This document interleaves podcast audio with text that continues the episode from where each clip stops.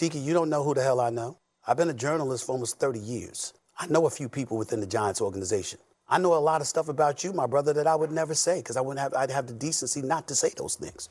Chill out, watch yourself, and know who you're talking about. That's all I want to say.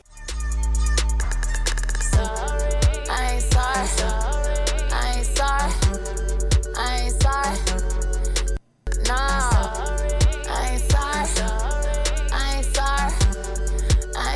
Damn, I wonder if Trying to roll me up. I ain't sorry. Tiki Barber is going to apologize. It sounds like uh, Ari, with that great rejoin he put together, suggesting that uh, there is not going to be a sorry. So that that was a weird scenario. Stephen A. Smith, and this is at least the second athlete I've seen him threaten on TV. Uh, he's done it multiple times with co-host, basically saying you're not going to be on the show much longer, without saying don't cut me off, don't disagree with me. Um, but he had done it to Kevin Durant when I think before Durant went to the Nets, he went into kind of that whisper voice and was like, "I know stuff about you, Kevin Durant. Watch yourself." And you're like, "What is?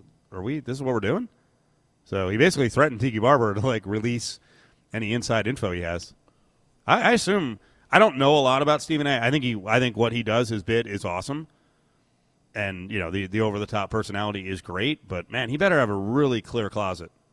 You keep threatening people, or if that is what he's portray- you know for as you know coming out coming from Hollis Queens if that's the you know the persona he portrays and talks about coming from you know those boroughs you don't snitch and as a professional you know this Steve how many off the record conversations have you had from Jersey to Las Vegas off the air off the record, and then and all of a sudden you're going to bring them on and say, "Hey, don't forget what we talked about.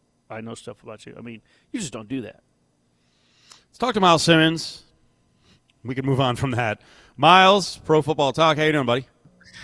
Uh, I'm doing all right, Steve, and I got to tell you, I'm talking right into the microphone, and I will say it.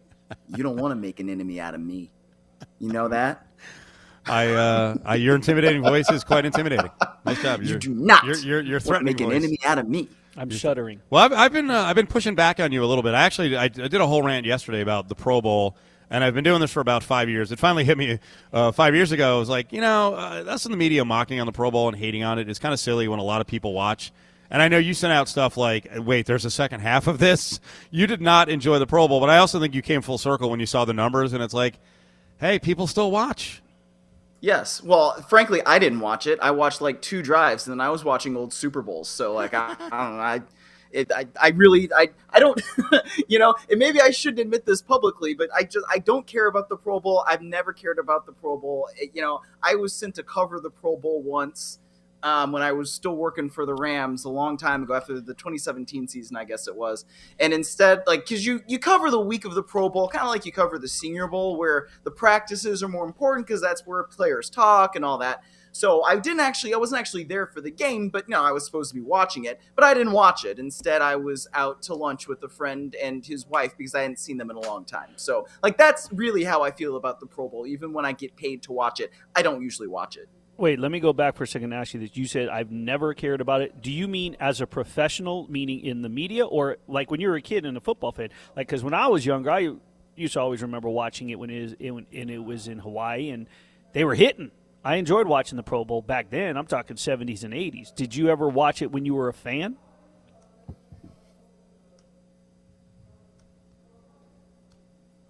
Oh, that was it. That was the threat right there. There's the threat.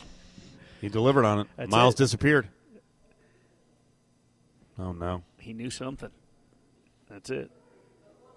What did you do, Steve? I think Myles is there. No, no. All right, well. What are you going to do? It happens, man. Doing shows from all different locations. But Who it's knows, maybe like- the you know what? Maybe He- the NFL pulled the plug on him. But it's like he talked about. It's like he said what we talked about yesterday is that you know, as from a professional standpoint, you were in the stands. You took your media hat off. You were enjoying yourself at Tiltgate, hoping that you didn't spill your beer. Right. The uh, the angled uh, cup holders The where the, the beer cup holders. potentially is spilling if you're not paying And attention. And I was up in the press box just going, "Man, I'd like to go home." You know, You know, here's the thing: when when we talk about what media does in and around these games, the average fan does not care. They don't care what you do. Of course not. Nor should they. No. It shouldn't be their concern. So their their, their primary deal is uh, you got a fun pass for a day. You get to be around NFL atmosphere, other NFL fans, and maybe you get to you know meet, greet, see your favorite players up close. That's what they care about. ah, so in that regard, we shouldn't care about anything that the fans say or do. We shouldn't worry about them. No, I think that was my lesson out of the whole thing is that there's this growing chasm, I, I think, between many media people and the fans, and they're snarky towards the fans. And, you know, when I hear this stuff, I'm like, you clearly never go out and hang out around Right. average fans. Maybe you should do it.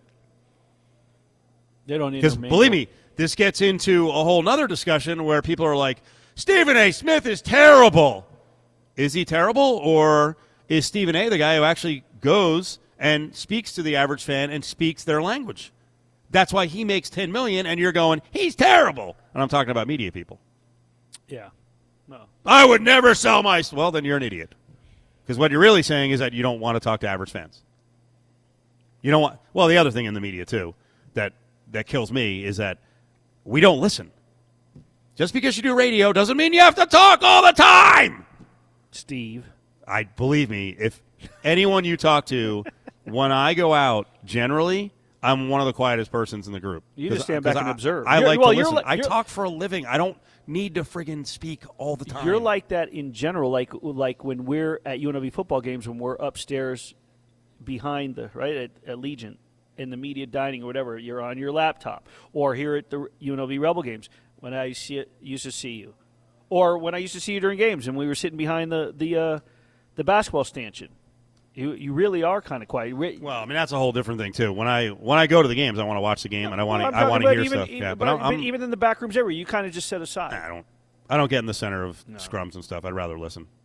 So You're not a sociable guy. I well that could, that could be the other thing. I'm not I'm not a sociable. I just blew up my whole my whole argument. All right, quick timeout. We'll uh, hook up with Myles here in just a couple minutes. It's and Company live. Thomas and Mack.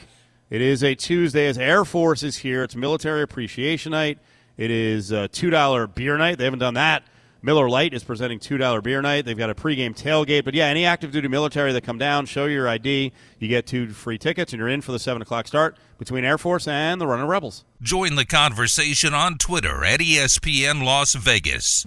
Now back to Cofield and Company. On ESPN Las Vegas.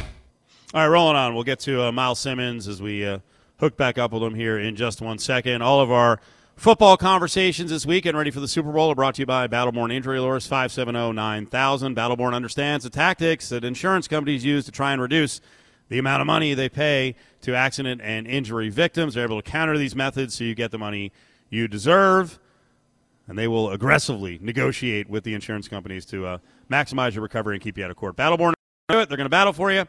Call them 570-9000, 570-9000 for a free consultation. All right, Myles. Pro Football Talk. Myles is back up with us. We were uh, kind of joking around there about uh, the Pro Bowl, but let's let's get to some serious stuff here.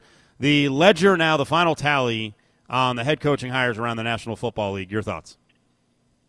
Well, yeah, and you know, I, I put this up on Twitter. Is that you know there were nine head coaching vacancies, and only two minorities were um, chosen to lead those teams, and really only one fully identifies as black. I mean, we can talk about uh, Mike McDaniel, whose father is black. He said that in an interview uh, during 2021 with um, NBC Sports Bay Area. But you look at Lovie Smith; that's really the only black head coach now that there is in this hiring cycle, and that gives the NFL a total of two out of 32 with five total minority head coaches. So that's not where the NFL wants to be, I'm sure, as a league. But when it comes to these kinds of things, you know, they announced today that the NFL or Roger Goodell had met with some civil rights leaders and all that, and but that's great for the league as a whole. But it doesn't really matter because the league is not the one assigning head coaches to different teams. The team owners are the ones making that decision. So,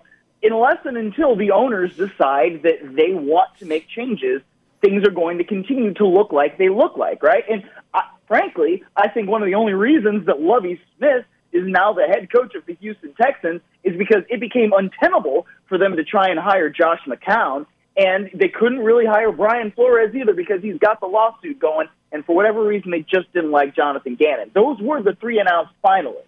So they had to circle back to somebody. And frankly, if you're going to just hire Lovie Smith, why didn't you just keep David Culley? The answer is because they were never planning on hiring Lovie Smith for this job in the first place. So you mentioned one black hire in the group of nine, uh, Mike McDaniel. Yes, I, I find? I find this one fascinating. Where do you where do you fall on this? What, what, what, where, where I fall? what do you mean? Because Adam, Adam. Adam Schefter tweeted out the other day he identifies as black, and I've seen like Will Blackmon mocking on him. I think it's a very thorny topic, but I I, I just wonder where you fall on this. If his father is African American and his grandmother is African American, I'm not really sure like why we have certain labels or not have certain labels. No, sure. Well, look, if he identifies as black, and frankly, I I didn't know that. I mean, uh, what has been said and what uh, has been reported more is that he identifies as multiracial. Right, and so if that's the case, then great. I mean, if he identifies as black because his father is black, then great. I mean, I don't. That is a, that is a good point. that would- a good. You take him at his words because that's what Schefter said, identifying as, which I, I also found fascinating. I I don't know. I just the, the whole identifying thing I, to me is certainly worth a discussion. It's probably a much more important and longer discussion than a football conversation. Yes, but I mean, here's the thing, right? Like, if he, if people knew that, you know, because he doesn't ostensibly look like a black man, but we can say then, like, okay, well, what is what does that mean about blackness? And I don't care what that means. You know, many many people in my life have told me that I don't sound like a black person, but guess what? I look like one. And so, you know, if we're in the 50s or the 40s or before, or maybe in some places even today, they're still going to call him the N word, and they're still going to call him boy, and they're still going to say demeaning things about him if they know that his father is black. So, like. I, like if Will Blackmon is has said you know some demeaning things about this, which I frankly haven't seen, and you know that's his deal, then like he needs to shut the hell up. Like that's not that's not fair to anybody, you know, especially not somebody who's worked hard to become a head coach in this league and is now again one of only five minority coaches in the entire National Football League. I think that's I think that's kind of garbage from from Will Blackmon. So Not back kind to of, it is just garbage. back to Lovie Smith. Um, I know you were saying that hey maybe this will work out, and you do like the fact that Pep Hamilton is now the OC. Yes, yeah. Well, I don't know if it's going to work out, work out, but like I think in terms of the development of a guy like Davis Mills, you get that continuity with somebody like Pep Hamilton. Like that's a good thing.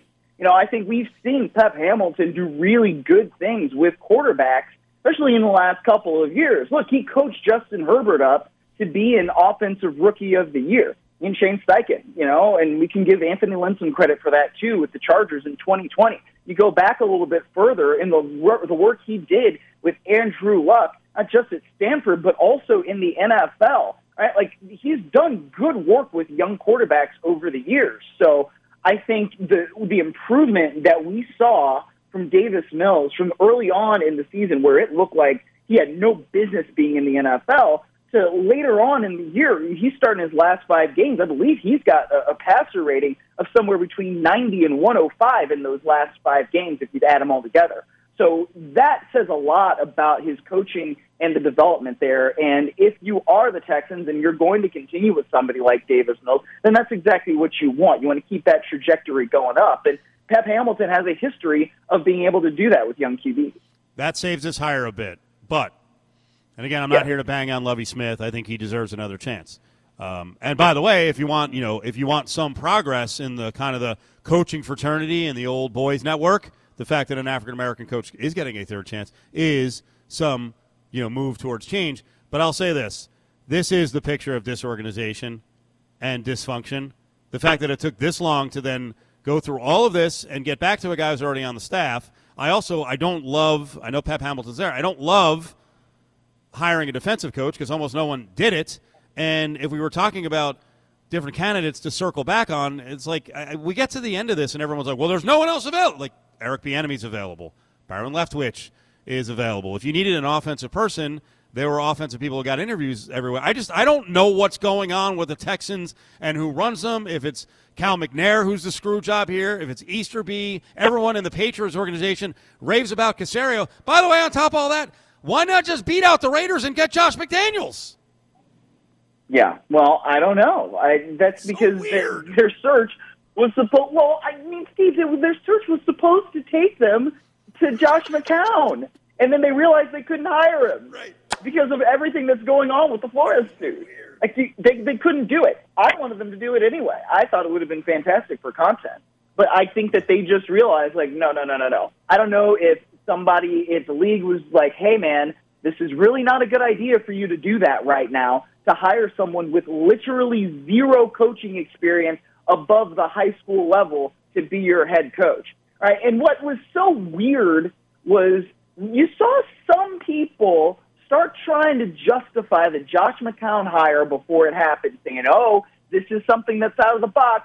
Oh, don't, you know, discredit Josh McCown's experience being in the league for 15 plus years, however many it was, as a backup QB. He knows a lot about this and that. But that doesn't mean that he knows about being a coach and what it takes to be a head coach and doing that every single day. There's a reason why we don't see that in the NFL today. Right? There are so, so, so many different obligations that a head coach has to has to take care of, not just you know on the field or with the media, but in terms of dealing with players, right? In terms of coming up with a game plan every single week. You know, how do you set every single meeting up in the off season? Are those really things that Josh McCown is completely prepared to do? I don't think so because he's never been a coach at any level other than high school. He was coaching kids. So like I just the whole thing was just it stunk to high heaven, and you can't do that when the league is undergoing the scrutiny that it's going right now. This one's going to sound insane. And we're talking to uh, Pro Football Talk uh, NFL insider Myles Simmons. Does Eric Bieniemy actually need to leave the Chiefs, get out from under the shadow of Andy Reid, the whole how he's not calling the plays thing? Does he need to go be an OC somewhere else? I mean, he wouldn't for me, but I don't know that that's really going to matter at this point. It's like, is somebody either somebody is going to hire him or they're not? And you know, we've been doing this for the last what three, almost four years, Yeah. where it's like, okay, Eric Bieniemy is the offensive coordinator of this team, and the the counter usually is, oh well, he doesn't call the plays. And then, I mean, you could also say that about Nathaniel Hackett, Mike McDaniel, Kevin O'Connell, like all these different dudes that are still getting head coaching jobs, and they've not necessarily piloted an offense to the level of success that we've seen the Chiefs have over the last few years. And the other thing I would say about Eric Bieniemy is that we can, we consistently hear the Chiefs players praise him for the way that they for the way that he prepares them. Right, like for that 13 second deal that they had against the Bills in the AFC divisional round, you heard Patrick Mahomes, you heard Travis Kelce, and I believe even Tyreek Hill were saying, "Yeah, Eric Bieniemy prepares us on those kinds of situations." So that when we get to the game, we know exactly what we're supposed to do. We know exactly the kind of plays that we're supposed to have, and we know exactly how we have to operate in order to maximize every opportunity that we have out there.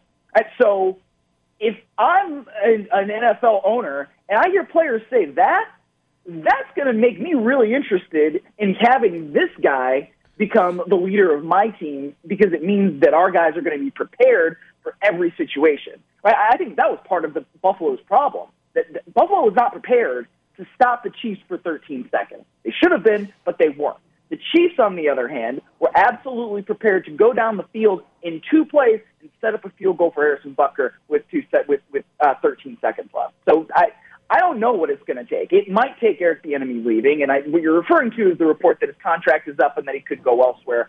If I'm the enemy, though, I think I'd probably just stay where I am, and you know maybe it's going to happen, maybe it's not, but it, it moves. It, I don't know if going somewhere else is really going to help his candidacy more than what he's already doing.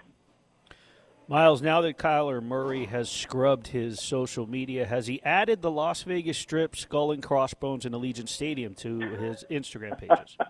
Uh, not yet, not that I've seen. And also, his agent has apparently hit the no comment on whatever that is that Kyler Murray's doing. I, I don't really understand what the message is that he's trying to send at this point.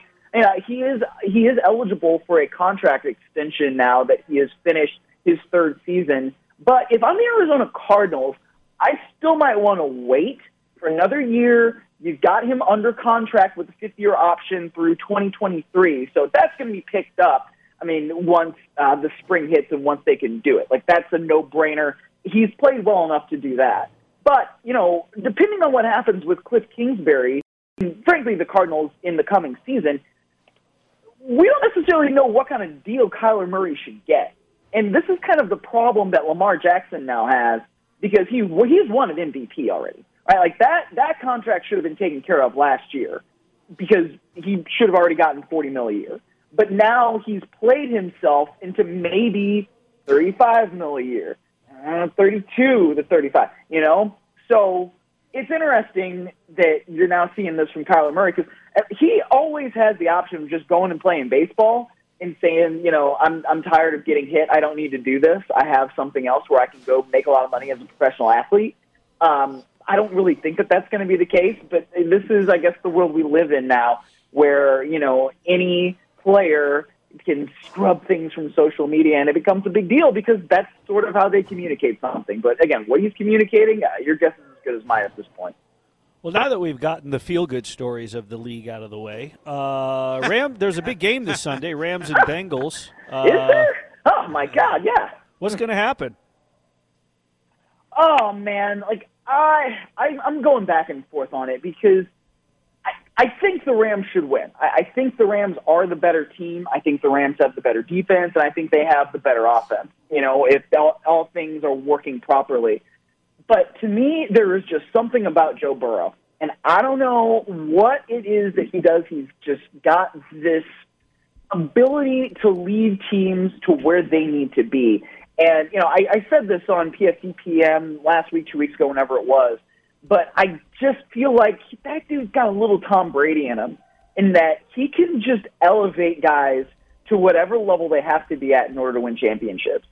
And, you know, we'll see if that actually comes to pass on Sunday.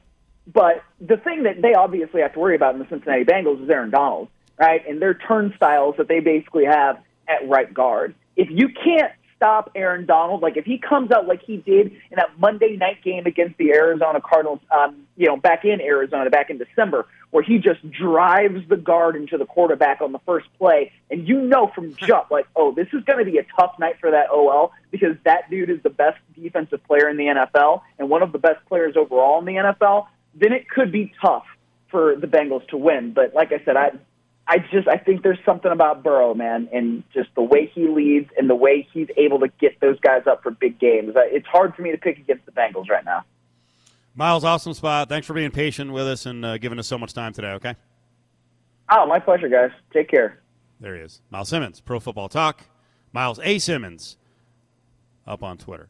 364 1100, caller number seven. Let's do a giveaway here. We've got tickets to Nine Inch Nails.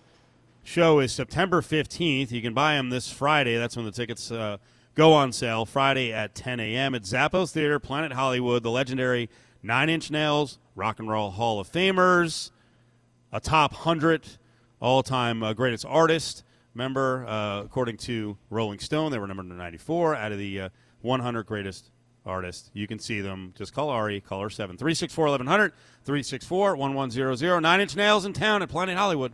Cofield and Company will be back in minutes right here on ESPN Las Vegas. Come into Arby's now and touch this brisket, bacon, and beef dip down into a cup of au jus. You put the sandwich in the dip. Brisket, bacon, beef, and Swiss. You put the sandwich in the dip. Brisket, bacon, beef, and Swiss. You put the sandwich in I mean, the another dip. great poll by Brisket, Ari. bacon, beef, Nice and job. Swiss. You put the sandwich I mean, you knew this was gonna get on the show. Brisket, bacon, beef, and Swiss. You put the sandwich in the dip. The range of Ving Rhames is amazing. You put the sandwich in the dip. We went from Kevin Bacon to Bing, Ving Rhames. You got to like it. Yeah. Not as good as Scoop There It Is Kind of want to. as a commercial, but I don't think Willie knows what I'm Kind talking about. kind of want to get scoop. Tag- there it Yeah, is. Tag team back yeah, again. I kind of want to get in the studio now. Maybe. Why? What's what's going? Oh, you want to get in the oh the studio, I, not just stu- not just no, the no, Finley no. Toyota go, studio. Yeah, no, no, no. I'm gonna go up to DJ Rob's studio. We're gonna sample some stuff, and we're gonna. I'm gonna put together a little parody. All right. I don't know of what, but Be ready for it. Ari sends in this fat pack story today. Oh boy.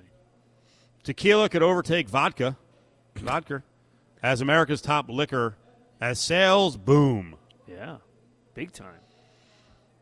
I mean, from Dos Artes to Clase Azul, people love ringing that bell, right? They like hitting that bell. I'm Mateo. Mateo knows what I'm talking about. He likes ringing that bell. I don't know what the bell is. What's the bell? The top of the Clase Azul bottle. Right. It's a nice blue white ceramic. I'm very familiar with the bottle. It's got the silver. You, you, you, you, if you clang it, it'll ring. Oh, okay. I didn't know that. We're gonna have to try that at home. You're familiar with the bottle, but you didn't know that that's the gimmick had, of it. I had no idea. No, I didn't know. What about Dos Artes? I don't know that one. Okay, well they come in. Where, where is it actually available? It, I'm pretty. Uh, I will tell you this because I uh, live with a tequila drinker, and she asks all the time what bars have in this city, and many. I mean, I'm not talking about the strip, but many have a really weak selection.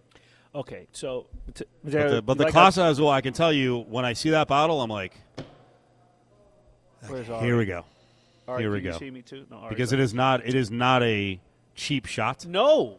Um, we've It's paid not. anywhere between 24 and 35 a shot. Yeah. Now, when I say we, I may mean mean, well, it's not always me, but I never drink it. Um, I actually is this is this the sign of some real drinking problems? I kid because I care, but uh, the SO actually got a Clase Azul, Yeah, a bottle of it for the holidays. that's not. She bad. was very happy. I'm saying I gave it to her, Yeah. What's it? It's a. It's a sign. and now of, and now I sign a- regulate and now I regulate the pores. I'm like, It's a sign easy. of affectionate. Yeah. Watch it. You got to get Can we, the the can we limit the pour on this one? You got to get Sip the it. Dos Artes right, and and the the the Reserve Especial, the extra anejo. Is that it? Is that how you pronounce it? Añejo, yeah. It's it not. Did you? What did you just say? I said añejo. Oh, okay. You know what I thought he said, I'm right? not going to curse on the air. Uh, I mean, it sounds like it, but it's not. The that one Dum, with, dum, the, dum, with, with the colored uh, with the colored frame around the rectangular, it, nice. It it tastes. It has like a nice caramel taste to it. I like that one. Jordan used to bring these. Caramel or caramel? This is always a big argument that uh, Mr. Hill likes to get get into. Oh, Um, do you like mezcal or mezcal? Have you had it? Probably.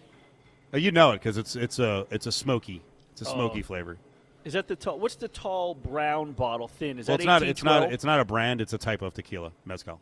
Oh, oh, And oh, the oh, and oh, the yeah, and yeah, the yeah. tall brown bottle is Don Julio 1942. 1942. what did I Um, say? 1812. Yeah, which I could have wagered. Remember that bet I had, the snowfall bet, over under 19 and a half inches of snow during the Oh, uh, yeah, blizzard yeah, yeah, in. Boston with Sam Yeah. Panayotovich? Yeah, yeah. I could have, because I, I, I kind of had a feeling that I was going to win that one. Yeah. Um, I could have put in for a Don Julio 1942, but they're like 180 bucks. So we, we did a Don Julio 19, or not 1970, just Don Julio 70. So you and I come from the same era. None of which I'll drink. now that we've evolved into the era where everybody wants to create their own vodka, their own tequila, their Oh, yeah. own, what, but back in our now, what was your now? Let's go back to like the '80s in Jersey because I know when I hit the clubs out here in the old school Vegas, what my tequila was. What was what did you drink? Tequila, I didn't drink tequila. You didn't. No. 30 years ago? Sure. No. Wow. Yeah, I wasn't. I wasn't a big drinker, and I wasn't very. I'm not sophisticated now. I wasn't a very sophisticated drinker, so I've I've always been beer. I was I'm a fine heavy. I was a heavy drinker. I've heard. I've heard your stories.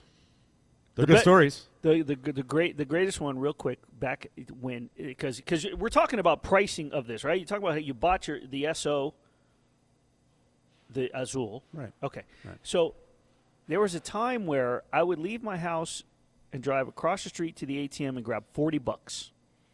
I would drive down to the nightclub called Tramps on Flamingo in Arville. I would palm the manager twenty bucks because, of course, I was seventeen years old. The twenty dollars that I was left with would last me all night. Would go in around midnight. Four dollars for a Long Island iced tea, and back then they didn't bring a little glass; it was a big tumbler, tall tumbler, and then they had girls walking around with holsters, right, and and with shot glasses instead of where the bullets would be, and in the holster were the guns. They'd have the uh, just you know uh, Cuervo, and they would pour shots. They could not turn the bottle in and get a new one until they sold all their shots. So at the end of it, they'd come up to our table, whoever all the regulars, and be, hey, I need to get rid of this. And they would just start pouring us shots and, and to get rid of their bottle, those last few shots. So for basically for 40 bucks, I would get in the club at 17, drink four Long Islands because it would cost four bucks plus a dollar tip and free tequila all night. Forty dollars is a a- round of drinks now. No, it depends on where you're going and how many drinks. yeah, you might come up way short with just forty bucks. that might be the tip. Uh, looking for yeah, it's a good point. Looking for a great place to watch the Super Bowl. Superbook at the Westgate is one of those great spots. They're going to have multiple viewing parties around the property, so get down to the book and uh, book your spot. I'll keep saying book, book, book, book, book. Uh, they've got a prop contest you can get in on a hundred dollar entry. Uh, you got to pick thirty different props, and it's going to be you know a, a general pool there with a bunch of people in that one, so you can win big money that way. Or if you want to just bet props in general, it is the uh, original king of the proposition bets for the Super Bowl. Four hundred and sixty nine unique props. It's the Superbook. It's down at Westgate. We'll be doing a live show, a final Sunday football preview show for this 21 22 season. 10 o'clock start right in the middle of the action. So make your way down at some point this week or on Sunday. I would say at some point this week and get your bets in at the Superbook inside the Westgate. Join the conversation on Twitter at ESPN Las Vegas. It's Cofield and Company's Eye on Sports Betting with Sammy P. All right, let's do it. One of the best weeks of the year, best Tuesdays of the year to talk about the Super Bowl with Sam Panayotovich, NESN, Fox Sports. Sam, how you doing, buddy? Getting ready for Friday, baby. 11:15 Eastern. I will hop on a plane. Naturally, I'm flying to Seattle first because that makes total sense, and then hitting Vegas about six o'clock p.m. this Friday. I can't wait. My lord. I feel like you should be bonus by NESN or Fox Sports and get a charter out here. What the hell's going on? That's not a bad idea for next season. I actually saved a lot of money though. Like usually, here's my rule going to Vegas, and you know me, I've probably flown in and out of Vegas more than anybody you've ever met. When you fly in, I don't mind the connect. You cannot connect on the way home. No. You save your money for the direct flight home always. That is that is veteran level stuff. Boy, I hadn't even thought of that about, especially after a Super Bowl weekend, depending on your mood and depending how you uh, you played. Um, that connector's a, a freaking killer. So we're getting numbers in on wagering and how much Americans are into gambling right now. What are we looking at? Ryan Butler is a tremendous follow on Twitter. If you don't follow him for the industry stuff, you got to do it at Butler Bets. And he reported this yesterday. The full calendar year, 2021, Americans legally wagered $57.7 billion. Hmm. 57.7. That is up 167% from last year. Now, the revenue is different than the handle, of course. Handle is dollars wagered, 57.7 billion. The gross revenue, 4.3 billion, which is about 7.4%. And how much do you think of the handle was wagered on the phone? Out of 100, what's your number? On the phone? Hmm Mobile, online Mobile. wagering. Okay, mobile, mobile. Um, it's 50 50 now. 87% on the phone. Yep. Wow. That's nuts. Yep. And how about So about- if you're- what's your so give me your read on the handle here in uh, Vegas. The I'm sorry, the, the win percentage here in Vegas generally is somewhere between whatever, you know, 3 2 and like high fours, right? 7.4 for the entire country. I remember Wow. when I started working at and Chris Andrews was telling me, "Look, I if I can hit five percent hold Yep. on a given year, Yep. I'm okay with that. Like I can spin that to my bosses. Seven point four percent around the country." And I'll tell you what, I feel like that extra 2%, extra two and a half, three percent whatever you want to shape it as, is probably because a lot of these sports books, DraftKings, FanDuel, they're pushing parlays. And we've seen the parlay numbers just skyrocket. Illinois in November, the state made $44 million off losing parlays. You don't see that in Nevada. I mean, you live there, you've been there a long time. When do you get the South Point or Westgate or Circa or stations or whatever? When do they ever push a notification to your phone to make your eight game same leg parlay or whatever? They don't. So I think that's why the hold is higher across the whole country because it's really just a free for all. Let's talk props. So, uh, recent years are real big on the opening kickoff prop, but I think things have changed. Dude, you can't bet it anymore. I, I had to tell somebody today on Twitter, you know, I love when listeners or viewers will, will message me and say, hey, what do you think about this? We bet this prop for a decade. And last year, the opening kickoff no touchback was 230. 100 wins you 230. I thought that was a steal. Well, how did it open plus 140 this year, almost a whole dollar lower? And I saw that PointsBet is now giving you the no at plus 100. So, yes, there will be a touchback is minus 130. The no is now plus 100 after being plus 230 last year. What does that mean? What am I going to do? Nothing. I, I just won't bet it. I'm not going to come back and take the yes, although that's a relatively amazing price given that last year a touchback was minus 275 and now it's 130 or 125. I just won't bet it, Steve. I just cross it off. I've looked at 800 props in the last 72 hours. I don't have to bet them all. Have you now moved on to props like the longest touchdown prop? Well, that's another one of my favorites. Last year, though, I'm telling you, man, the block is hot, bro. The, like the bookies are after me because last year we bet long touchdown under 47 and a half. And this is a boomer bust type prop. Usually the only time it goes over is when there's an interception return for a touchdown, like I think Bryce Alford against the Patriots with Atlanta. That happened. Jacoby Jones had an 108 yard kick return. And then some, oh, Percy Harvin for the Seahawks to open the second half against Denver. Those are the only three overs in the last 11 years. I mean, you go back, it's like 37 yard touchdown, 28 yard touchdown, 12 yard touchdown. The number this year, though, which is bothering me, is it's five yards lower. So from 47 and a half last year on the longest touchdown to 42 and a half. Odds are good. It's probably still going to be under if it's not a punt or a kick or a pick. But I'm telling you, between the opening touchback and the longest touchdown, the block is hot, my friend. By the way, we should explain the bookmakers are after you, you know, because they're they're they're angry. Or you said the bookies. The bookies are after you. They're angry that you're giving out good information. It's not the other. It's not the other way because we do know media people who like literally the bookies are after.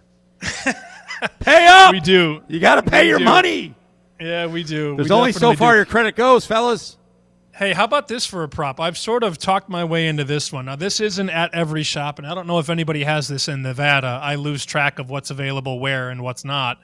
But I found the Rams to outpossess the Bengals. TOP, time of possession. Okay. The Rams are minus 125. But hang with me for a second. The Rams outpossessed Arizona 36 24 in the first playoff game.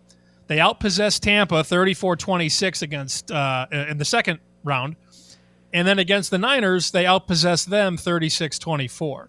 So they've had the ball in almost 60% of the time in three playoff games. Well, almost 60% of the time translates to minus 148.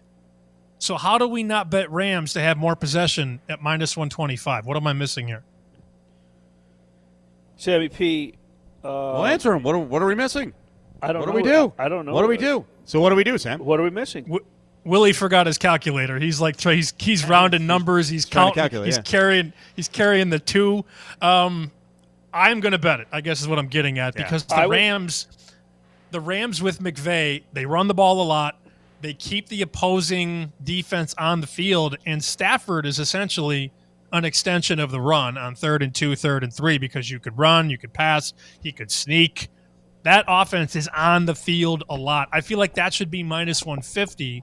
So, yeah, I'm going to bet at minus 125 that the Rams have the ball more time wise than Cincinnati. Well, now that we've gotten the hokey props out of the way, let's the real ones. Um, you know, on April 15th, 2012, a Tupac hologram appeared on the stage at Coachella. And you can bet this Super Bowl halftime will any of the following three make a cameo appearance on stage? Jay Z, Ice Cube, or Tupac's hologram? Ice Cube just sang at the NASCAR event. So I'm inclined to think that He was revving up the engines, no pun intended, to get ready for the Super Bowl. But Jay Z makes a lot of sense too. I'll tell you what, if you listen to music from 1994, well, actually, given Dr. Dre's there, go back to the mid 80s. You go back from the mid 80s to you know 2005 if you grew up listening to hip hop in that era you're going to love this halftime show Absolutely. with all And these since- cats And since Oh, you and God. since since you went there, since you went there, now I got to throw it at you. And you said, well, actually, the late '80s. What was the, what was the group that Dr. Dre was with in the '80s? I can't say that on the radio Yes, you no, because that's not the group. That was the early '90s. The group that he was with in the '80s was the World Class Wrecking Crew. oh. Before you turn out the lights with Michel'le. Come on now, you're talking to someone who was a DJ back in then. So You didn't, you didn't i was born that, right? in 19 i was born in 1989 willie I graduated high school in '86, and I was drunk through '91. So there you go. I, I, I expect you to do a Michel'le impression right now. Go as high as you can. yeah, that, that was it. That was it. He got it. He got it. Very high voice, Sam. Very like like like uh, almost unpleasant at times. Almost unpleasant at times. Sam Panayotovich is with us. All right. So, what's the best prop you've seen so far? That that's a really good one. I actually I, I'm intrigued by the, and I don't like my money being held for like five weeks, but I am intrigued by the Westgate's uh, prop with Purdue NCAA tournament wins against Joe Mixon first rushing attempt yardage. Purdue got bounced last year, wasn't it, by North Texas? I have a hard time putting Purdue into the Final Four, Elite Eight.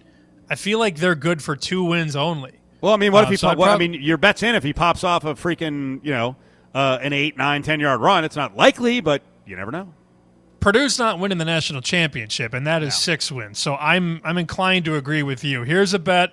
If you remember one bet from this segment, here it is: a tie at halftime is ten to one. Ten to one. Yes.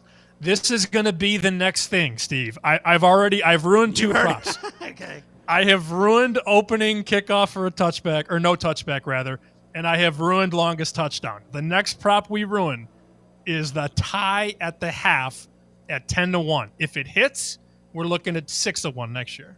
Hmm. I'm in. I'm in. I'm in. Good. Definitely in. All right. I will see you out here. I guarantee it. The odds have gone from a no, I will not see you at minus 250 to now it's a slight favorite. I guess if I guarantee it, it's more than a slight favorite. I would, if you guarantee it, I will lay it, my friend. And how about this? Let me give you some quick math. In 2018, you can make a Super Bowl bet in one state. 2019, eight states. 2020, 14. 2021, 20. And this Super Bowl, 30 states and DC can make a legal bet. How about that? Amazing progress. The world is a great place. USA, USA. All right, Sam. We'll see you. All right, bye. There he is, Sam Panayotovich, NESN, and Fox Sports. Loves Vegas. He's coming out here. I don't know what the connector, the connector in Seattle. He is a freaking lunatic. All right, Adam Hill's going to join us in just a bit, live on Radio Row from Los Angeles.